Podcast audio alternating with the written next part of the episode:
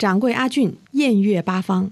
Hello，大家好，我是齐豫。我严格说起来，我也不觉得我像是一个校园民歌手，因为我觉得那个时候的所谓的校园民歌手呢，自己要弹一把吉他，然后要会创作，然后那个就是比较，然后在餐厅里面演唱。其实这这些经验我都比较少。我当年的确是抱着一把吉他参加了比赛啊，可是我会最会弹的就是那一首歌，一首歌打遍所有的比赛都得了冠军。之后我就觉得，其实跟合作，呃，是跟李泰祥李老师合作，那他的音乐本身呢，也比较属于学院派的，比较艺术歌曲类。类型的，好像跟民歌又不太一样。只是橄榄树在那个时候呢，因为它比较清新的那种风格，跟民歌的确比较有好像很很很平行的感觉。所以我一直觉得我好像是沾了校园民歌的光啊，然后参加了校园民歌的比赛。可是之后呢，很多的曲风我觉得跟校园民歌又有一点不太一样。然后自己又吉他弹的不好，又很多民歌手都很会弹吉他的。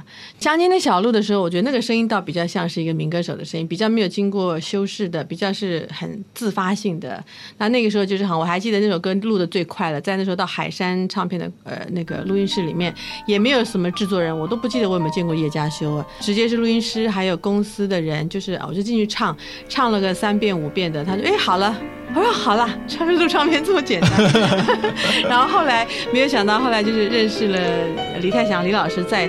进入他的这个录音室的时候，那可就是磨一首歌唱一整天，然后唱完了以后，过了三天以后又再改，就一首歌是一唱再唱，一唱再唱。有些时候，他那个门下的有一些女弟子都是唱的都是会掉眼泪的。哇，真的，这是折磨了。对，他是完全是用他说我用的是这种德国艺术歌曲逐字推销的方式来要求你们，所以他其实就是好像。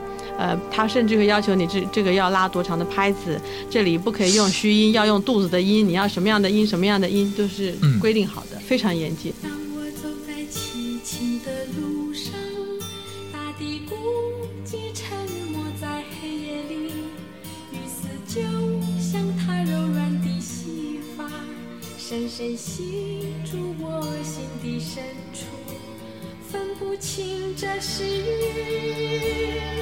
还是泪。过往的年代里面的，往往旋律性都比较足，包括在我们当年，在很多在我们写在我们写民歌、校园民歌的时候，就会觉得说啊，早期那些上海时期的那些歌，旋律特别好。那我觉得现在的看起校园民歌的时候，又觉得那个时候的旋律特别好。所以其实我觉得以前的歌旋律性比较足，现在的歌比较注重这些节奏感，然后整个那种 tempo 的感觉。然后就会就像美国一样，就会把很多以前呃六零年代、七零年、八零年代早早期那些比较旋律组的东西拿来重新的编曲，重新的变成一些有节奏的感觉。其实唱英文歌是从小啊，就是会从小时候第一张黑胶唱片就是英文的歌，所以从小就喜欢英文歌。然后到了大学学吉他以后，就是唱的都是民谣。都是英文的民谣，然后一直到说你进了这个歌唱，走走进这场行业以后，你才比较少去唱。所以后来我是因为呃台湾那个市场突然之间好像因为黄莺莺还是谁先出了英文专辑，哎怎么会有有这样子的一个市场？所以唱片公司就说哎那你要不要考虑？他说那当然好啊，因为我最爱唱的就是这些英文歌，所以就把以前自己喜欢的一些歌，然后另外加上一些那个就是朋友帮我选的歌，选的就是说好像一些呃很有名的歌手。可能他漏怎么讲，就是《沧海遗珠》里面去找了一些很经典，然后很适合我自己唱的歌，就开始了英文歌的那个出版。Windflowers, my father told me not to go near them. He said he feared them always, and he told me that they carried him away.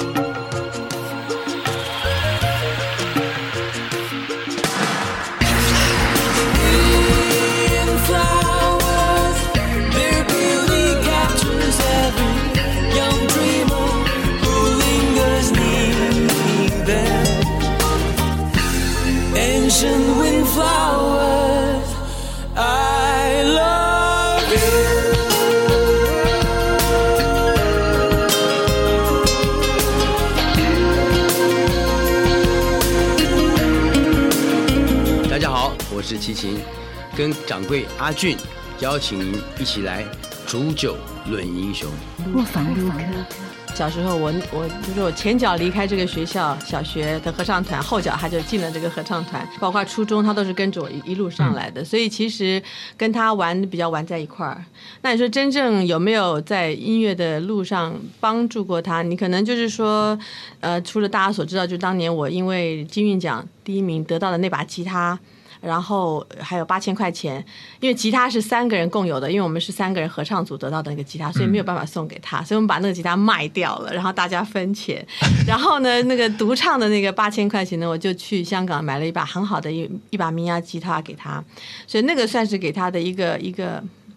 鼓舞吧，鼓励吧啊！但他的确吉他学得很好。那后来在他出第一张专辑的时候呢，他的出道跟我没有关系，因为那时候我在国外读书。那他是因为自己在餐厅里面唱歌被人家发现的。那只是后来他自己在筹备他自己的第一张专辑的时候呢，我又给他一些意见。其实像《狼》这样子的一个概念也是我给他的。那时候给他看了一些新诗，然后其中有一首诗就是《我是一匹来自北方的狼》的第一句是用这样子的一个概念，然后他自己。又把它发扬光大的。我是一匹来自北方的狼。他是一头来自北方的狼，那他老姐呢？的姐姐是天使，她就是齐豫姐。今天的卧谈会是她的地盘，我就乖乖做听众就好了，我不要插嘴，不要去破坏所有的一些气氛。但是我要讲的，今天这一场的卧谈会不止齐豫姐一个人的。还有其他的一些朋友，包括接下来这一位非常调皮的上一集卧谈会的姐姐，你应该心里有数，她是谁？不要相信她的自报家门。大家好，我是齐豫，我会唱橄榄树，你会种橄榄树。当时是在年纪小，其实我一开始知道要跟齐豫唱《回声》这样一张专辑唱片，我一直质疑，可以吗？他的声音这么高，然后我是唱中低音的，那我的 key 怎么办呢？整个音色是不一样。嘟嘟嘟嘟嘟嘟嘟嘟谢谢阿潘姐，稍后的时间呢，好玩了，我们要请阿潘和齐豫他们两个女人呢，面对面对谈啊，他们一起来回眸一下将近四十年前这张唱片啊，也是三毛作品第十五号。回声是的，这张专辑稍后他们会 track by track 一首一首和你来分享，包括他们还会朗诵里头的一些歌词。因为在古早的年头当中，当这些流行歌都还没有诞生之初啊，当年三毛真的就是先给他们读歌词来的，然后讲背后的一些故事，让两位当年的小妹妹，包括制作人王心莲，都可以了解和读懂他这些文字背后的一些意义。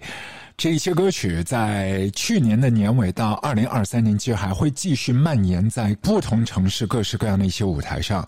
因为其实姐和阿潘又把三毛的作品带回了现场。如果三毛还在，他今年应该是八十了。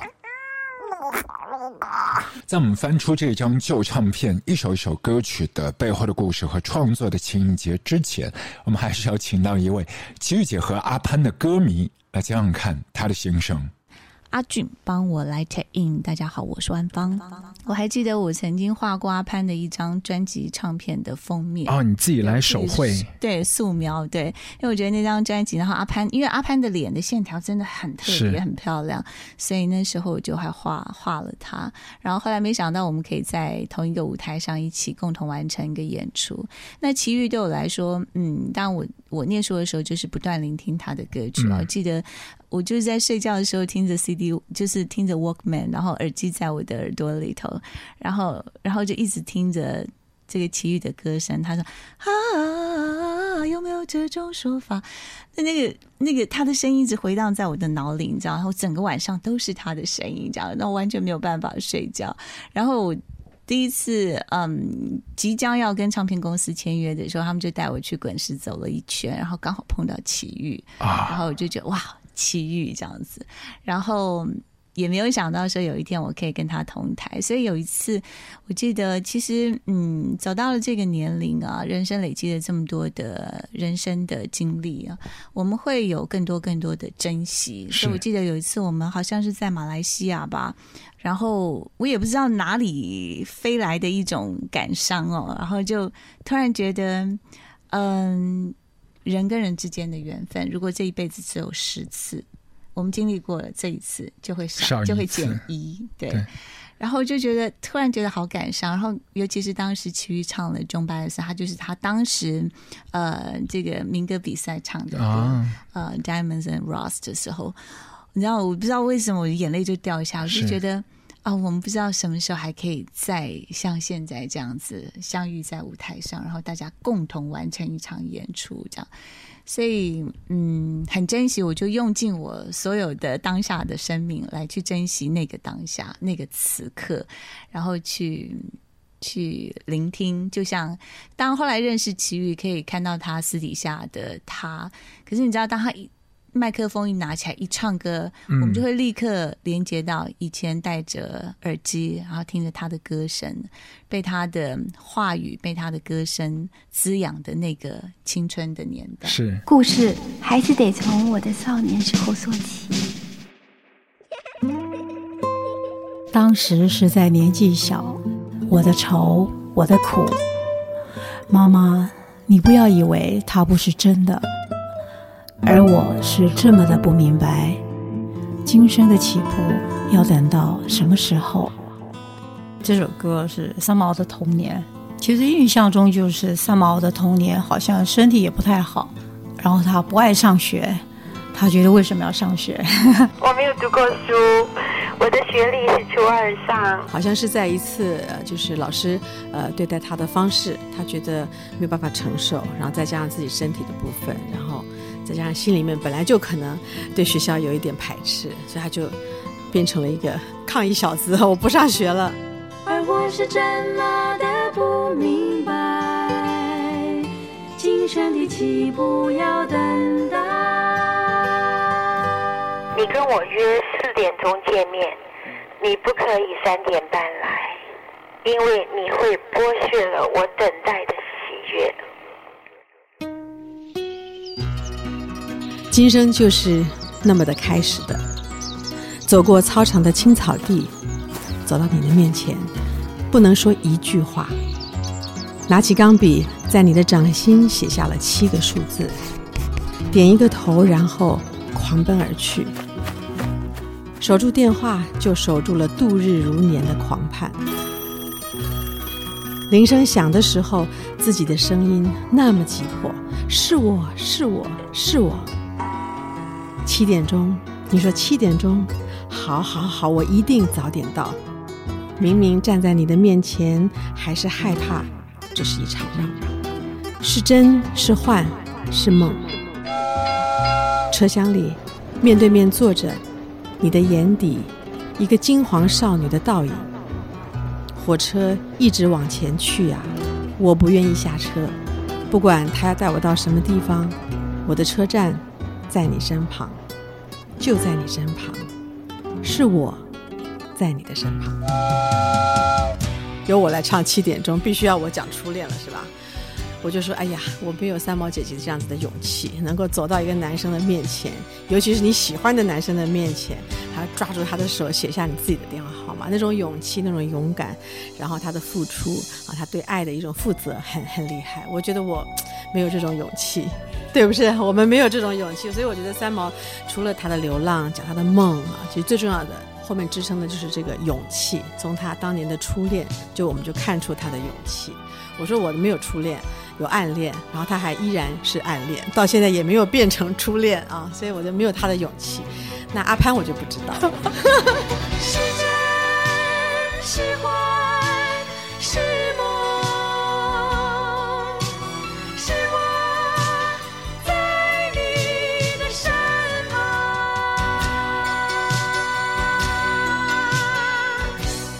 我刚刚呢，我刚刚在偷笑啊！我刚刚仔细想，我好像都是别人的初恋比较多，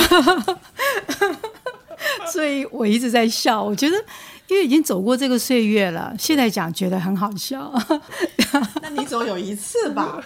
你是别人很多次的初恋，对我导师常常是别人的初恋，导师常常是别人的暗恋，这样子的。可能是很小很小的时候忘记了，对，要要想一下。但是我觉得初恋是一个很很美好的一个回忆。男人只是会记得他的初恋，女人永远记得他最后一个恋情。哦，这个是我以前听过的一个非常好的一个 一个断言结论。对，告诉你，在我的剧本里面啊，每个人都有一个致命伤。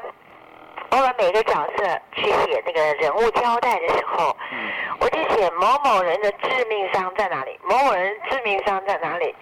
结果林青霞、秦汉跟严浩看了都笑，说每个人都有个致命伤。我说对，你碰到他那点，他就死。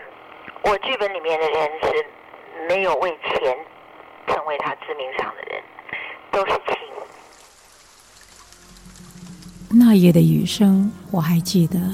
说了什么话，对你却都遗忘。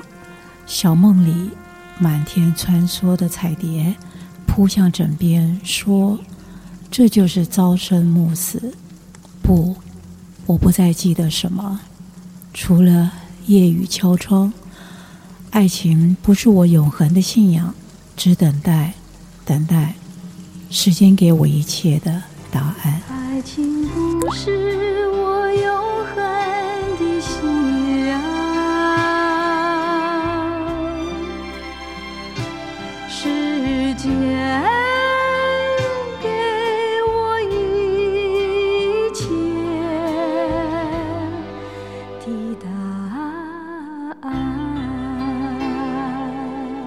小梦蝴蝶等于是三毛他写的一个他对爱情的一个一个，所以比较不是一个叙述一个故事，和叙述的是一种心情。对，那那时候小梦蝴蝶的作曲我们选择了陈志远，陈志远老师。那陈志远在整个校园民歌的历史里是非常非常重要的一个人物。那其实我对他的编曲是很佩服的，可是写曲哇，你好幸运哦，可以唱到他这么棒的一个东方的一个。陈志远老师是在台湾的算。最凝聚的就是八零年代、九零年代台湾的流行音乐很全盛期的陈志远老师，几乎所有的唱片应该都是由他来编曲的。对，几乎对，而且他不是学音乐的，他不是学院派出来的，他是一个吉他手，然后当然也弹钢琴，但是他可以把整张唱片的精髓精华，呃，用他的编曲呈现在一张一张的专辑唱片里头。然后他也写曲啊，写写曲是我我比较不清楚。后来那个时候，哎，小梦蝴蝶他写写的非常好，而且他他是感觉他是一个很现代的人，但他竟然可以写成很中国文学古老的这种很古典的，像《天天天然》也是他编曲。哦，所以《天天天然》前面那段小提琴，他就觉得他的想象就是我要把它编成很像。呃呃，这个《梁祝》的那个协奏曲一样的，后来我仔细听了，还真的有点像，所以他反而他蛮喜欢古典古典的东西，古典的这个东西。这位老师他是不会五线谱的，他写弦乐他也不用弹琴的，他就用他就用脑子。他第一张把那些基本的加就是那些啊贝斯什么的和弦写好了，写弦乐谱，他是用一二三四写的，好 high string 他就去。写完以后就丢给一个学生，他直接翻成豆芽菜，中提琴啊，大提琴，然后拉出来就是好听的鬼才。前世的乡愁铺展在眼前，啊，一匹黄沙万丈的布，当我被这天地玄黄牢牢捆住，漂流的心在这里慢慢慢慢一同落成。呼啸长空的风，卷去了不回的路，大地就这么交出了它的秘密。那时，沙漠便不再只是沙漠，沙漠化为一口水井，井里面一双水的眼睛，荡出一抹微笑。就后来我们就去了沙漠，我们在沙漠里头结的婚。其实我们看到他的第一本书就是《撒哈拉的故事》，在我们大一的时候，所以其实沙漠对我们来说就是三毛的一个同义字啊。所以那个时候他写出沙漠是觉得是一个必然要有的一首歌，因为三毛曾经写过他多么的热爱沙漠，他觉得沙漠是一个让人可能。一开始是惧怕的地方，因为他一无所有，你会失去你的生命在沙漠里面，甚至。可是他说，一旦你去了沙漠，你却又无可救药的会爱上这片沙漠，你就好像离不开这个沙漠。漂流的心在这里慢慢慢慢一同落成，呼啸长空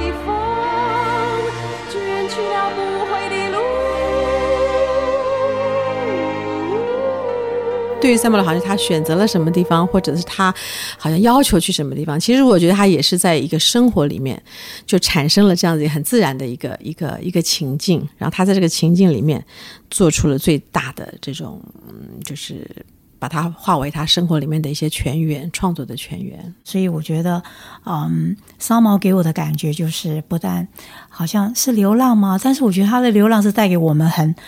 很美的视窗，我们不一定要到这么大的呃沙漠，我们也没有看过沙漠，但是沙漠却给了我们很好的视野。我去看他的时候，我已经是半疯了。人家跟我说是他，我说不是他，我不相信。我一定要看见了他，我才相信。他们说那你去看，你要勇敢。我说好。后来走到那个房间门口的时候，我就把陪我去的朋友都挡在门外。我说如果是他的话，那么这是我们夫妻的最后一个晚上，我要跟他守灵了。你们不要进来，让我跟他们在一起。那么那些西班牙朋友就照顾着我的爸爸妈妈。当时他们在那边，我一个人走进去了。走进去的时候，我我看到那个棺材里躺着的人，就是我心爱的丈夫。我怎么看都是他，实在是没有错啊！但我也没有大哭大叫，我就上去看到他穿着他心爱的潜水衣，我就把我的手握住他的手，就像我们平常生活的习惯一样，再这样走路总是拉着手的。我就跟他讲，我说，何西，以我的经验或者我们自共同的经验，好像你死的时候你要经过一个黑黑的隧道，你不要怕，我上有高堂，我有父母，我不能跟你一起走，可是你不要怕，我握住你的手，你勇敢的走过，虽然我不在你身边，你这个隧道过了以后，那边有光，神会来接你，过几年我再来赴你的约会，我就握住他的手，一直跟他说，要勇敢，要勇敢，没有我的时候你也要勇敢，那讲。的时候他已经过世两天了，我不知道为什么在那个时候，好像他他不能再告诉我跟我讲话。可是那时候我讲完这些话的时候，他的双眼里面流出鲜血来，他的鼻子、他的嘴也流出了鲜血来。我不知道到今天，我也问过很多学医的朋友们说，这是为什么？请你告诉我，人死了不是血液不能循环了吗？他说我不能解释啊。我拉住他的时候，那么这个歌词里面呢就有这样的句子说：同一条手帕擦你的血，湿我的泪，就是陶石的湿。当时就是我一面擦我的眼泪，一面擦他的血，一面擦眼泪，就同一条手帕跟他这样血泪交融，就如好。像万年前的那个初夜，听不见狂吹的风沙里在说什么古老的故事。那一年，那个三月，又一次地老天荒，花又开了，花开成海，海又升起，让水淹没。你来了，一场生生世世的约会。我不再单独走过秋天，不是跟你说过三次了吗？我是你的天使，不在你身旁的时候，不可以跟永恒去拔河。你忘了，忘了那一次又一次水边的泪与盼。你忘了岸边等你回家的女人。日已尽，潮水已去，皓月当空的夜晚。交出了再不能看我、再不能说话的你。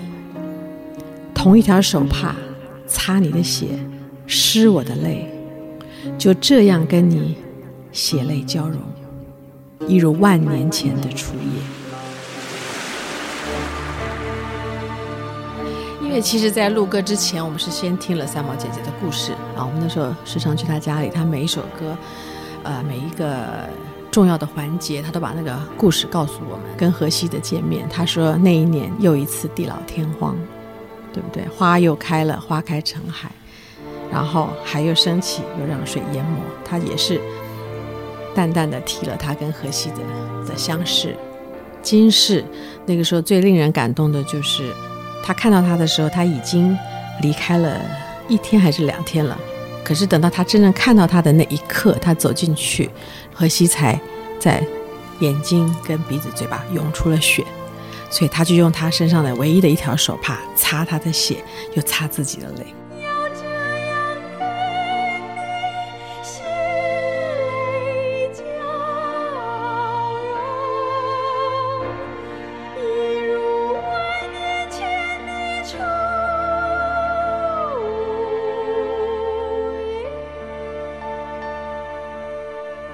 所以那个时候，然后老师写的东西又是特别的电影音乐的情节，然后他的那种起伏、那种弦乐，然后到最后。反正老师的这个他的这个功力哦，更能够把字跟音符配合的特别好，他都不要求你有什么表情的，因为你就像一把琴一样，当他从哆跳到那个哆，当他从这个音符跳到那个音符的时候，那个情绪张力就已经在里面，根本不需要放出你自己什么样的元素了。所以老师厉害的地方就在这里。所以这首歌每一次听，我现在听也是，我现在讲也是一样会 想要哭，很沉重啊，真的是很沉重。我觉得，嗯，三毛姐姐写这首。词的时候，一定也是用尽他全身的力气，所以他不敢再听，因为他也后来在书里面也写，他说怎么会一个词在啊文字上，在纸张上，跟后来变成音乐的时候唱出来的时候，它完全不一样，好仿佛有另外一个生命一样。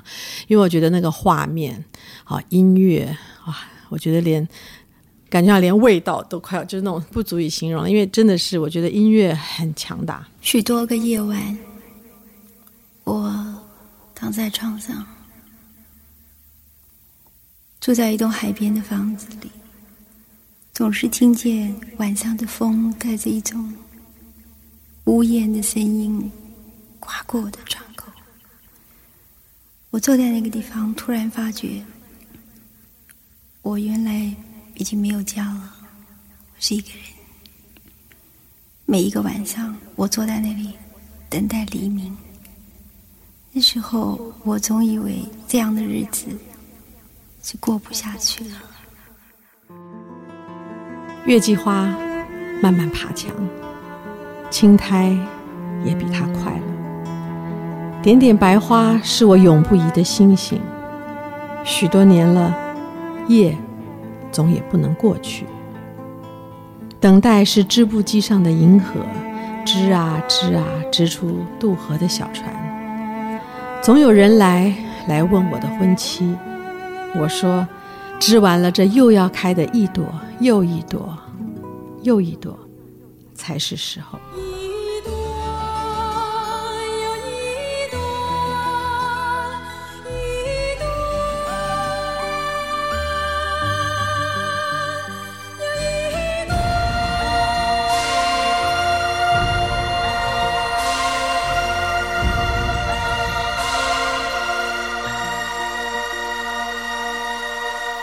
常我跟自己说，到底远方是什么东西？然后我听见我自己回答，说远方是你这一生现在最渴望的东西，就是自由。很远很远的一种像空气一样的自由。在那个时候开始，我发觉我一点一点脱去了束缚我生命的。一切不需要的东西，在那个时候，海角天涯，只要我心里想到，我就可以去。我的自由终于在这个时候来到了。远方有多远？请你，请你告诉我，到天涯，到海角，算不算远？问一问你的心，只要他答应，没有地方是到不了的那么远。远方当初一设定就是，就跟其他的这种音乐风格比较不一样。它其实就是呃，歌词很短，它就是远走，就到南美去了。然后那那又是另外一种，它的另外一个国度了，就是另外一个生活。但是我觉得这个其实看这样的歌词，其实都是很有感觉、很有感受的。所以在唱的时候，呃，就跟这样子的一个呃整个情境就不会脱离很远。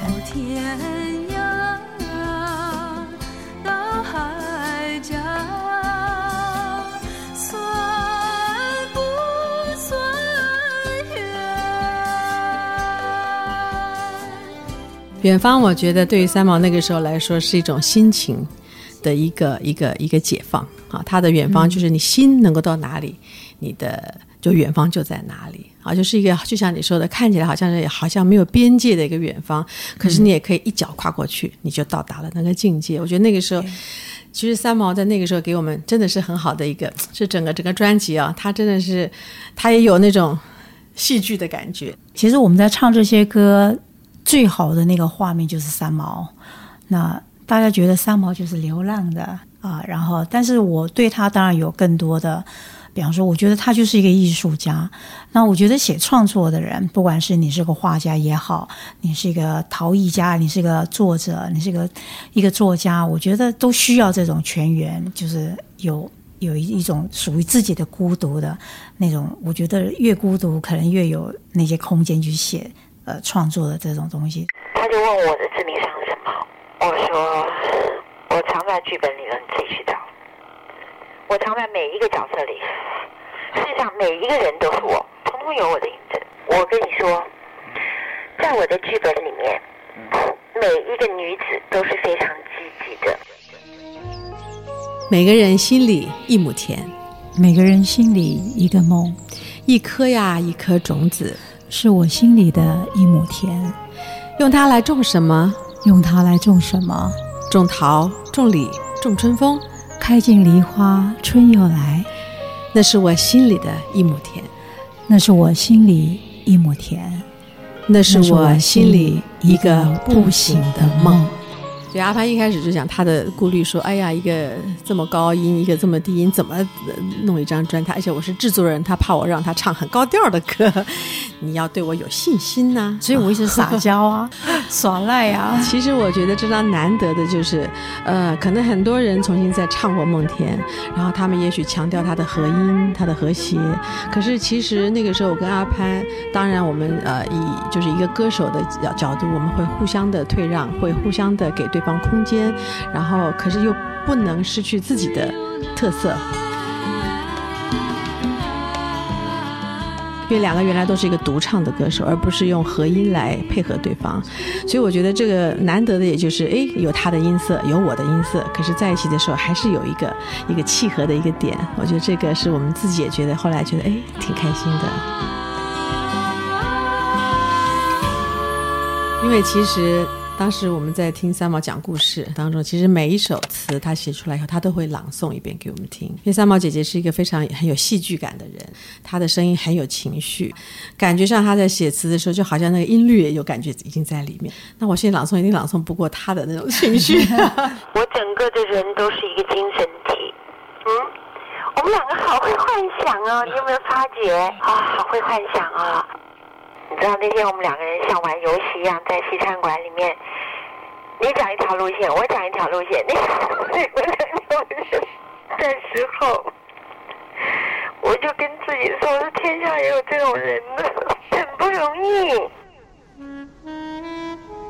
不要问我从哪里来，我的故乡在远方。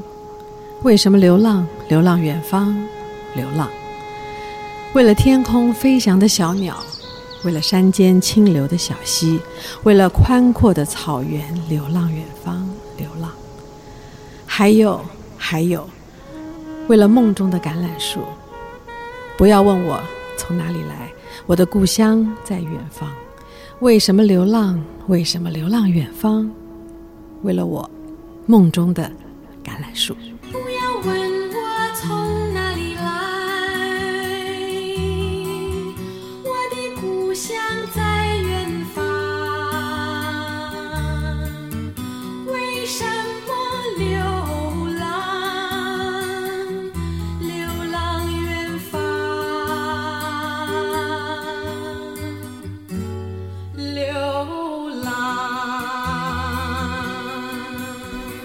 我觉得精神上来说是一个，就是一个，呃，托啊。就当初如果没有校园民歌，我觉得呃，所有的华人的这个音乐都还没有办法这么快的。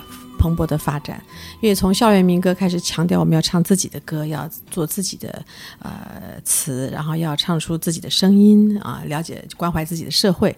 因为那个时候很多的歌曲都是呃外国歌，然后是翻译歌曲，我们都不知道。然后再加上我们整个的教育体系里面并没有作为这个流行音乐的一个教导，所以大家都是不是古典。就像我们李老师当初出来做流行，还要被人说一个背叛者的感觉。那做流行音乐的人又走不进这样古典的殿堂。所以，其实，在教育的体系上也有一个缺失。那就从校园民歌这样子的一个一个一个啊，好像是一个音乐的呃风格。其实，我觉得它更是一个运动，就是它变成就是让大家能够注视、重视这个事情，以至于现在才能够百花齐放。